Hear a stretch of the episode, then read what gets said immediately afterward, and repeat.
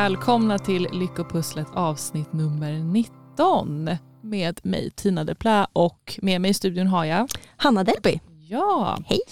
Eh, och idag ska vi ha ett, ett lite positivt tema. Eh, mm. Hanna, vill du dela med dig? Ja, gärna. Eh, jag positivt tema i form av att vi ska prata lite om positiv psykologi igen. Mm. Mm. Eh, vi gjorde ju det för några avsnitt sen och då pratade vi om det här med att här, hitta sina styrkor, försöka göra mer av det som man känner att man är bra på. Och idag ska vi zooma in lite på en annan del av positiv psykologi som handlar om att göra saker som får mig att må bra. Eh, och istället då för liksom positivt tänkande som ju kan vara ett sånt begrepp som eh, slängs med lite här och där, eh, så är det här mer i form av positivt agerande. Alltså försöka bete sig på ett sätt som har förutsättningar att ge en känsla av liksom glädje eller tillfredsställelse eh, eller mening. Och det är det som vi ska prata om idag. Då. Ja men precis och lite hur man kan använda den här typen av förhållningssätt också på ett, ett förebyggande syfte. Eh, jag tycker ibland att det kan vara hjälpsamt att och, eh, liksom visualisera lite utifrån en metafor. Om du som lyssnar tänker dig lite liksom livet som en färd längs med en flod och på ena sidan av floden så har vi positiva yttre upplevelser. Alltså självomsorg, aktiviteter som jag mår bra av eller eh, som jag njuter av eller som, som ger mig någonting positivt. Och på den andra sidan av floden då har vi jobbiga yttre upplevelser. Eh, och vi färdas längs med den här floden och eh, ibland så kan det vara så att strömmarna blir starkare. Vi liksom dras in mot den här sidan som har de här jobbiga upplevelserna. Vilket det ju så ofta blir för jag menar, de flesta av oss, att saker händer i livet som vi inte har kontroll över. Eller som är smärtsamma. Så att vi är liksom, vi kanske tillbringar en längre tid på den här liksom jobbiga sidan av floden. Men i och med livets gång, i och med att vi får erfarenheter, vi lär oss av våra upplevelser, eh, så kommer jag ju ändå kunna skapa ett visst mått av kontroll. Att jag kan börja eh, styra över vilken sida av floden jag vill tillbringa mest tid på. Vi kan lära oss att börja styra oss mot den här behagliga sidan av floden. Att samla kraft och styrka för att eh, emellanåt ta oss bort från den här jobbiga sidan. Um, och det är ju det som, som vi tänker oss att den här typen av förhållningssätt ska vara en hjälp till. Att när det blir tufft, när strömmen för oss in mot den här jobbiga sidan, att då också kunna ha kraften att just eh, fokusera på det som vi har kontroll över i vad vill jag lägga min energi eh, och mitt fokus på? Hur kan jag förhålla mig till yttre omständigheter? Eh, och hur kan jag liksom jobba proaktivt med att få in de här liksom positiva upplevelserna eh, på det sättet så att jag liksom får lite mer av en balans där eh, genom livets gång. Så det är det som vi tänker att vi ska prata lite om idag. Hur kan jag styra in mot den här behagliga sidan av floden lite mer emellanåt eh, och hitta verktyg för att jobba lite mer förebyggande egentligen mm. i vår vardag. Precis. Och den där liknelsen är väl fin att försöka ha med sig. Mm. Eh, och visst kan man tänka då med den lite sådär att ja, men, när det är liksom jättestormigt och sådär, ja, då kanske jag inte, hur mycket en paddla kan ta mig hela vägen till eh, den här mer behagliga sidan, men jag kanske ändå kommer en, en, liten bit. Och när det är lugnare, när jag har bättre förutsättningar där på floden, mm. ja, men då kanske jag kommer hela vägen ja. eh, till, till den sidan. Precis. Jag mm. kanske bara kan ta ett steg och börja liksom haka mig loss någon ja. meter där från flodbanken. Liksom. Precis. Mm. Um, ja, men, och, och, när man pratar om det här liksom positivt agerande, då är det ju lätt att eh, hamna lite i strävan av att beteendena också alltid ska ge en positiv känsla. Eh, alltså att det ska vara saker som direkt gör mig bara glad och, och jättepepp och lycklig och allt ska kännas toppen. Och så börjar jag använda det liksom som måttstock chocken. Sådär att, amen, eh, var det här ett positivt beteende? Ja, det var det för att det kändes bra. Eller då när det kändes inte bra, nej men okej, då var det inte eh, positivt agerande, då var det inte ett bra beteende. Eh, och det där är ju viktigt att hålla koll på, för vi har ju pratat om det förut, att så här, vi kan inte beställa vilka känslor vi har och vilka vi ska slippa. Och börjar jag använda känslor som det enda måttet för att utvärdera, då kan det bli rätt orättvist för då kanske jag gör massa saker som egentligen är viktiga för mig eller känns meningsfulla i liksom det stora hela men bara för att det inte känns bra i stunden då liksom räknas det inte på något sätt. Um, så det här med positiv psykologi, så som vi pratar om det nu, handlar inte om att det ska kännas positivt och härligt hela tiden, utan att det verkligen är beteendet som är i fokus. Och För att hjälpa en att liksom påminna sig om det så kan det vara lite bra att använda ordet självomsorg istället. Alltså byta ut det här med positivt agerande, positiva beteenden, för det är ju så starkt förknippat med att vi eh, då kanske tänker att det ska kännas positivt. Och använda självomsorg istället om man tänker att det är ett begrepp som handlar om att jag visar omsorg för mig själv, som ordet eh, kanske avslöjar att det handlar om. Eh, och att visa omsorg för mig själv, det kan jag ju göra oavsett eh, hur det känns. Alltså oavsett om jag har en glad dag eller en dag där jag känner mig ner, nere. Eh, och att självomsorg kan vara extra viktigt om jag kanske inte är på topp rent känslomässigt. Så eh, självomsorg, om man ser den här floden igen då, så här, vi har jobbiga upplevelser, obehag, eh, det här jobbiga och sen har vi då självomsorg på andra sidan. Liksom. Eh, mm. och vilka aktiviteter skulle det kunna vara som jag paddlar mig mot? Ja men precis, exakt. Så det, eh, det kan ju vara för att liksom minimera risken som sagt att man, man fastnar i den där fällan att liksom jaga en känsla, att, att se mer eh, se det mer som självomsorg. Och det för oss in lite på som sagt hur man kan börja jobba med det här lite mer praktiskt. Och då är ju första steget att, att se hur kan jag börja hitta min självomsorg? Då? Vad är det då i just eh, beteendetermer egentligen? Så att man kan ju börja bara reflektera lite generellt över vad är det som jag kanske redan gör eh, för att liksom ta hand om mitt mentala välmående eh, eller kanske aktiviteter som jag tänker om det här skulle kunna vara eh, självomsorg för mig. Eh, du kanske redan har vissa rutiner när det kommer till att ta hand om dig själv. Ehm, men där kan man ju fundera på liksom om det är rutiner som, som känns ehm, genuint hjälpsamma för mig eller om det blir att jag fastnar lite i måsten och borden. För det är också lätt hänt att ehm, jag kanske fastnat att ja, men man borde väl då eh, yoga, man borde eh, gå på gymmet och så borde man vara ute i naturen för det säger ju folk är bra och så fastnar man lite i den fällan fast det kanske egentligen inte hjälper mig i min självomsorg. Det kanske inte bidrar till någon livskvalitet för mig eller att liksom, det känns behagligt för min del. Så där kan man ju bara hålla lite koll på det. Att, eh, vad är det som, som jag värdesätter och vad är kanske snarare måsten eller borden. Så. Um, och jag menar, det kan ju vara som sagt att du kanske också märker när du blickar tillbaka att men jag har ju försökt gång på gång att skapa någon rutin kring yogan men det liksom rinner alltid ur sanden och då kanske det är också en signal att då kanske jag kan testa någonting annat, experimentera lite med en annan typ av beteende eh, som kan vara mer självomhändertagande för just mig. Um, och jag menar uh, generellt bara kanske reflektera på ja, men stunden när du känt att du mår bra eller när du behandlat dig själv på, på ett sätt som uh, känns snällt eller omhändertagande. När du haft roligt, när det känns kul. För det kan ju också vara liksom, ett steg i självomsorg att få kontakt med uh, det som du njuter av eller det som känns fint. Så. Och då kanske man landar i vissa, vad ska man säga, teman som känns centrala för mig. Att ja, men just det här med egen tid, det är liksom viktigt för mig. Eller det hjälper mig i min självomsorg. Eller vänner, vara liksom med kompisar, hitta på saker, skratta, prata gamla minnen till exempel. Eller lära mig nya saker eller få tid för återhämtning. Så att, ja, vad det nu kan vara, men att börja fundera på det och eh, gärna skriva ner.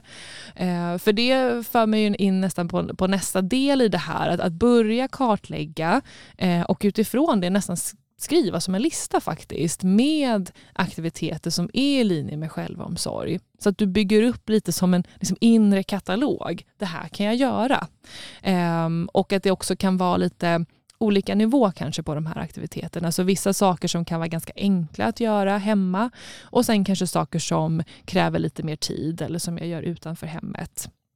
Så det kan ju verkligen vara någonting i det lilla. Det kan ju handla om att eh, dansa i vardagsrummet mm. i fem minuter. Eller sjunga med till min favoritlåt eh, till exempel. Ta ett varmt bad.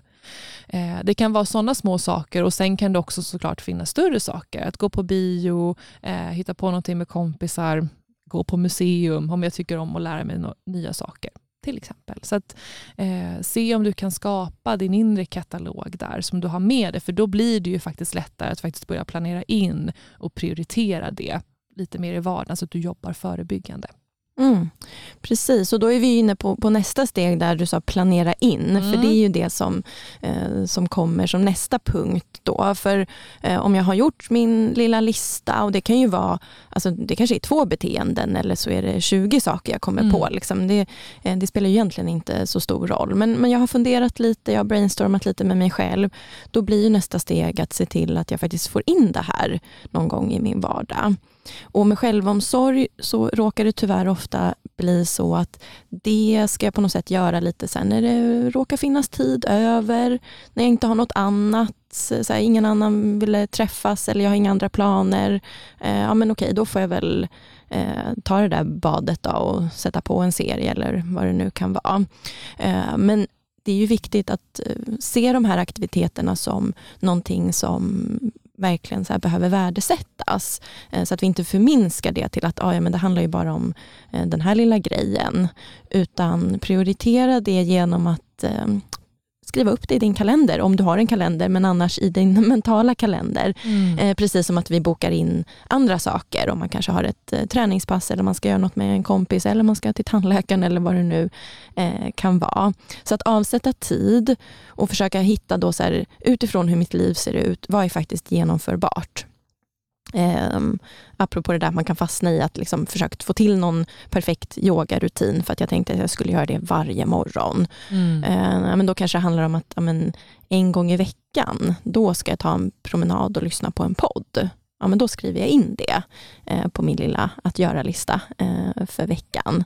Så, så här, genomförbart utifrån vad jag tror att jag har förutsättningar för. Och plockar jag in lite extra självomsorg, då kanske något annat jag måste plocka bort. Eh, då kanske inte går att liksom maxa med allt, utan då behöver jag ju se lite. Om jag ska få in mer självomsorg, är det kanske något annat som eh, behöver sättas lite på väntelistan för nu. Mm.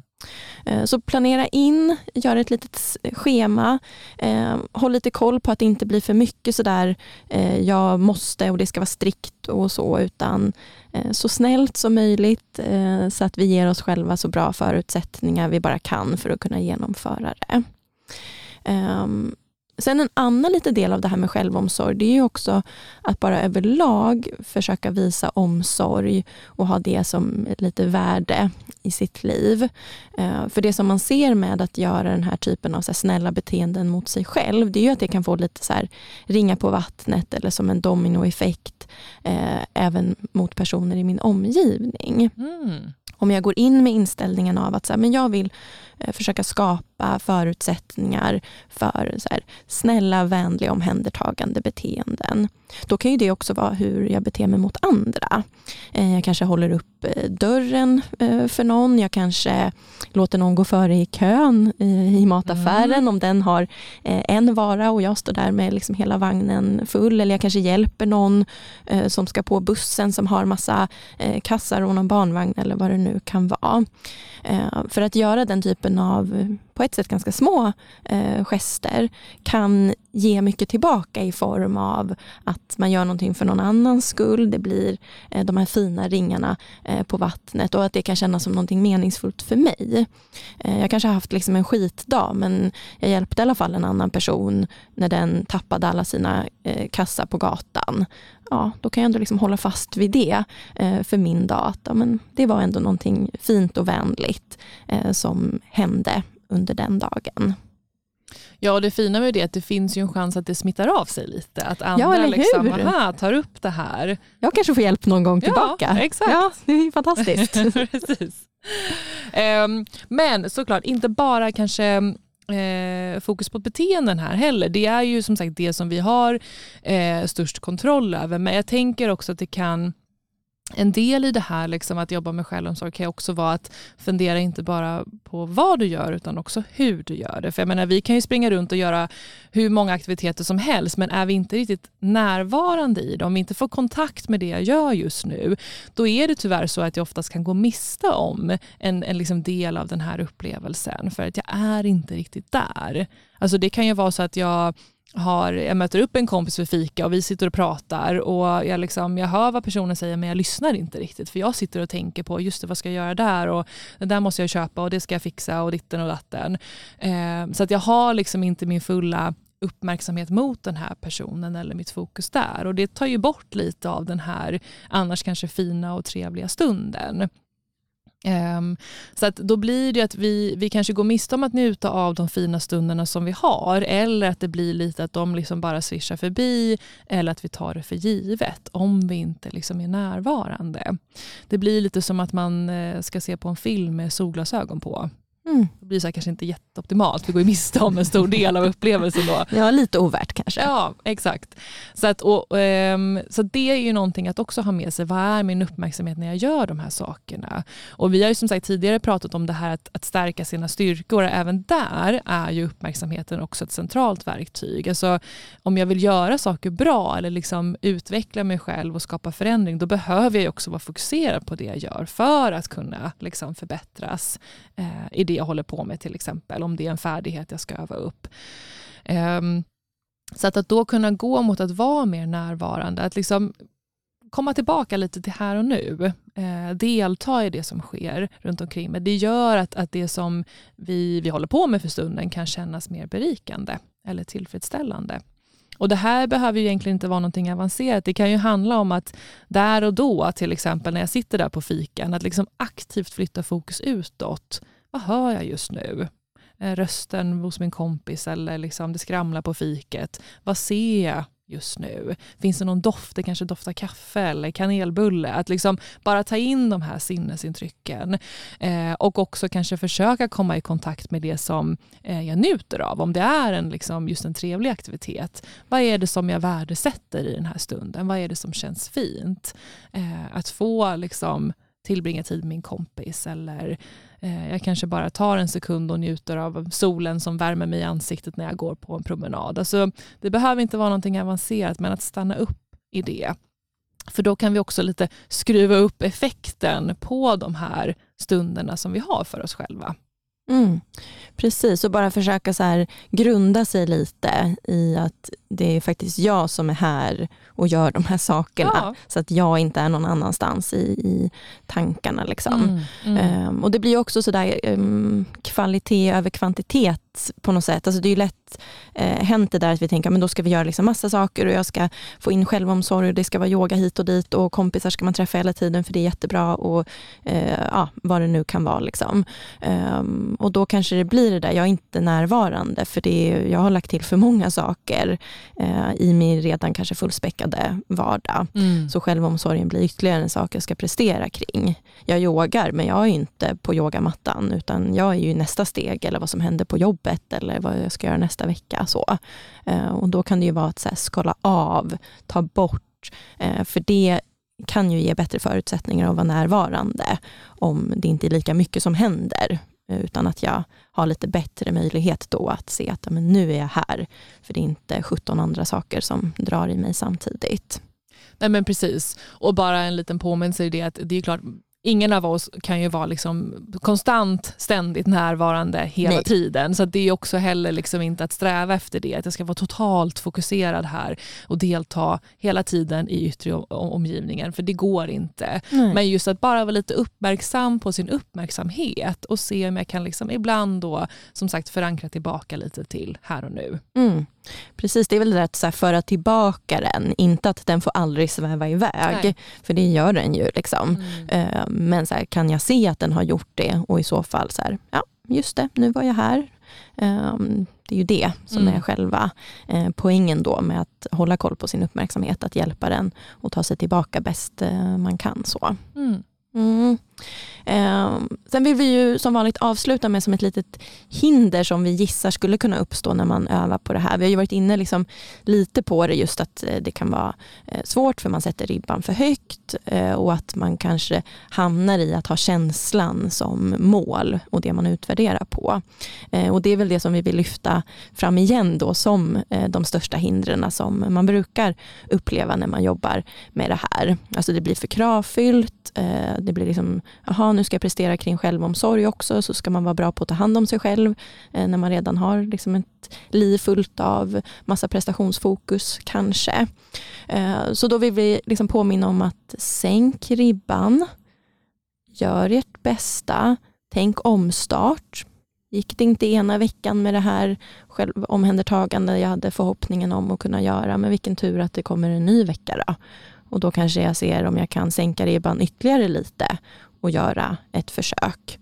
Och påminna sig om att eh, det är beteendet som är det viktiga, inte känslan i stunden, utan att jag gör saker som har förutsättningar att på sikt bygga ett liv som känns viktigt, meningsfullt, oavsett vad känslan är där och då i stunden.